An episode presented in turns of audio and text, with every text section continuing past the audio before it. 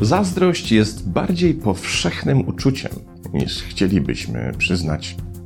Liczni badacze uznają, że odczuwamy ją wszyscy, a różnimy się pomiędzy sobą jedynie tym, na jakim poziomie to uczucie się w nas pojawia. Czy jest to poziom dekonstruktywny, taki, którym pożądanie czegoś niedostępnego z jednoczesną konstatacją, że ktoś inny właśnie to zdobył, nie pozwala nam myśleć o niczym innym i przyprawia o ból nawet na poziomie fizycznym. Czy też kiedy mamy do czynienia z konstruktywną zazdrością. Oto czyjeś osiągnięcie zaczyna nas inspirować i motywować do tego, byśmy sami sięgnęli po to, czego komuś innemu po prostu zazdrościmy. Pierwszym przypadku zazdrość będzie infekowała cały system poczuciem beznadziejnej bezradności i niesprawiedliwości, w myśl którego będziemy szukać argumentów za tym, że ktoś na obiekt zazdrości nie zasługuje. W drugim przypadku może stać się imperatywem do działania, każącym nam wierzyć i ufać, że to, czego pragniemy, jest również w naszym zasięgu. Trzeba się tylko odpowiednio o to postarać. To dwa skrajne aspekty zazdrości. W tym negatywnym pierwszym, ludzie widzący kogoś, kto osiągnął jakiś rodzaj sukcesu, będą odczuwali niechęć i poczucie krzywdy, co poskutkuje niepozostawieniem na tym kimś suchej nitki, od czego najlepiej przecież nadaje się internet. W drugim przypadku, widząc milionera, zaczynamy się interesować tym, czy czasem nie prowadzi jakichś kursów, na których moglibyśmy się dowiedzieć, jak zdobył swoje miliony i w jaki sposób my też to możemy zrobić. Oczywiście, gdybyśmy zapytali stu przypadkowych przechodniów, czy czują czasem zazdrość i którego rodzaju, to większość odpowie, że nie czuje w ogóle. Zaś jeśli już zechcą się do niej przyznać, to w większości wypadków wskażą na jedynie ten drugi rodzaj konstruktywnej, inspirującej zazdrości. Jednak nasze życiowe doświadczenia, a szczególnie te momenty, w których coś osiągnęliśmy i mogliśmy doświadczyć reakcji innych na nasze osiągnięcia, mówią coś dokładnie odwrotnego. Ludzie po prostu odczuwają zazdrość i to często w tym jej destrukcyjnym wymiarze i co więcej, często nawet nie potrafią tego dobrze ukryć. Widać to po ich pierwszych reakcjach, minach, które przy tym robią, czy też braku szczerości gratulacji, które nam składają. Często też zdarza się, że w ten sposób odkrywają swoje prawdziwe nastawienie do nas. Co z drugiej strony jest przecież niezwykle cenną informacją, bo odsłania coś, z czego do tej pory, w przypadku wielu naszych znajomych, nie zdawaliśmy sobie po prostu sprawy. Czy powinniśmy się tym faktem oburzać? Nic bardziej mylnego. Trzeba to po prostu zaakceptować jako jedno ze stałych składowych naszego społecznego funkcjonowania. My ludzie tak po prostu mamy i już. Przenieśmy jednak teraz uwagę z innych na samych siebie i spróbujmy wykonać pierwszy krok do poradzenia sobie z destrukcyjną zazdrością. Otóż nie ma innego sposobu, by ją pokonać. Trzeba zacząć od jakże banalnej, a jednocześnie niezwykle trudnej mentalnej operacji. Otóż należy się samemu przed sobą do tejże zazdrości przyznać.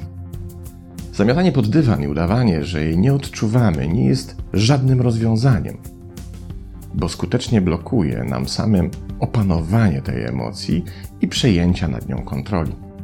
Kiedy zaś już w cichości swojego wnętrza przyznasz się do tego, że czasem pojawia się w tobie takie właśnie uczucie zazdrości, a z nim cały wachlarz innych trudnych emocji, jak poczucie niesprawiedliwości, poczucie krzywdy, społecznego odrzucenia i tym podobne, to pora na drugi krok. Jest nim zamiana uczucia zazdrości typu pierwszego w zazdrość typu drugiego. Zamiana zazdrości destrukcyjnej w konstruktywną. Zamiana poczucia krzywdy w inspirację do działania. Jak to zrobić?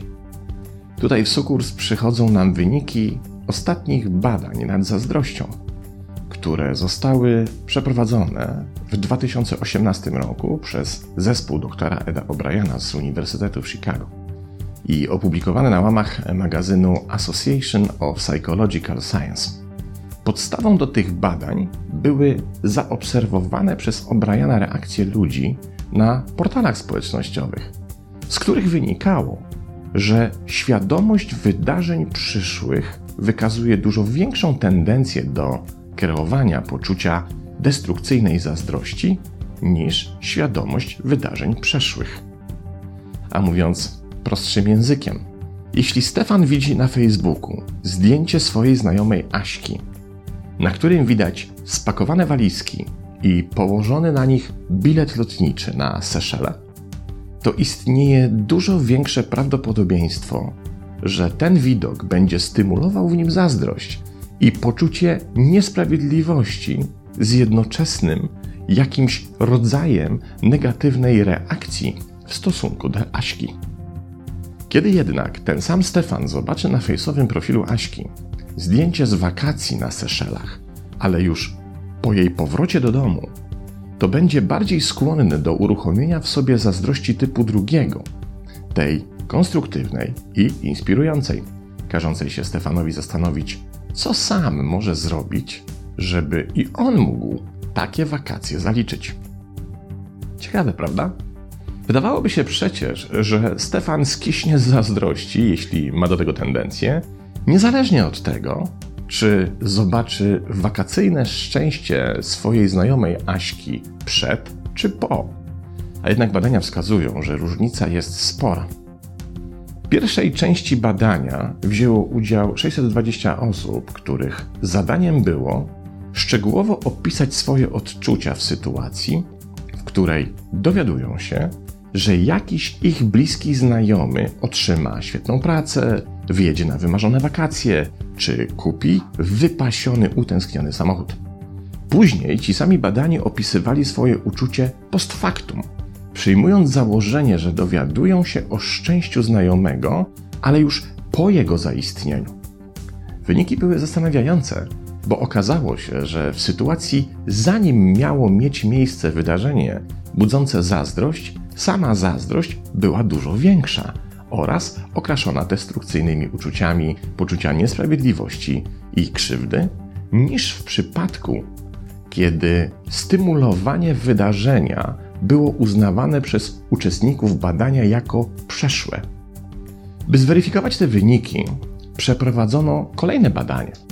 Tym razem wybrano doń osoby nieposiadające partnera, zaś przedmiotem badania miała być ich reakcja w obliczu wiadomości, że ich przyjaciel czy przyjaciółka ma spędzić walentynki w towarzystwie nowo poznanej, uroczej partnerki czy partnera. Okazało się, że wyniki się potwierdziły. Kiedy badani oceniali swoje emocje przed 14 lutego, okazało się, że są dużo silniejsze niż w przypadku, kiedy wyobrażali je sobie już po tej dacie. Co więcej, ci sami badani, w zależności od umiejscowienia wydarzenia w określonym przedziale czasu, w perspektywie przyszłej i przeszłej, deklarowali, że poczucie zazdrości samo zmieniało swoje natężenie, przechodząc z poziomu destrukcyjnego, negatywnego i nieoperatywnego na poziom konstrukcyjny, pozytywny i operatywny. A to oznacza, że możemy nauczyć się radzenia sobie z naszą zazdrością wyłącznie za pomocą naszej własnej wyobraźni, dokonując w niej podmiany czynnika czasu. Tylko tyle wystarczy. Zgodnie z przytoczonymi przed chwilą badaniami, by emocja zaczęła samoczynnie ewoluować w pożądaną stronę. I to jest właśnie krok drugi, który należy wykonać w celu opanowania zazdrości i przeniesienia jej z ciemnej strony mocy na jasną. Wystarczy umieścić to wydarzenie, którego nasza odkryta zazdrość dotyczy, w perspektywie już się wydarzyło, zamiast w perspektywie ma się dopiero wydarzyć. By mogły się pojawić pierwsze jaskółki jego pozytywnego aspektu. A to przecież wyłącznie zmiana sposobu myślenia z wykorzystaniem własnej wyobraźni. Ta zaś, co wiedzieli już starożytni alchemicy, tworząc jeden z najsolidniejszych fundamentów naszej zmiany pod postacią terminu imaginatio, ma potężną sprawczą moc. Czy takie ćwiczenie, które ma mieć miejsce wyłącznie w naszej głowie, spowoduje, że nagle jak za dotknięciem magicznej różdżki zniknie z nas na zawsze destrukcyjna zazdrość? Oczywiście, że nie, ale za jego pomocą możemy nauczyć się dokonywania małych zmian w odpowiednim kierunku w taki sposób, regulując nasz własny wewnętrzny system zarządzania emocjami, by przestał wyrządzać szkodę nam i przy okazji też naszemu otoczeniu. A to już gra warta zachodu, prawda? Pozdrawiam.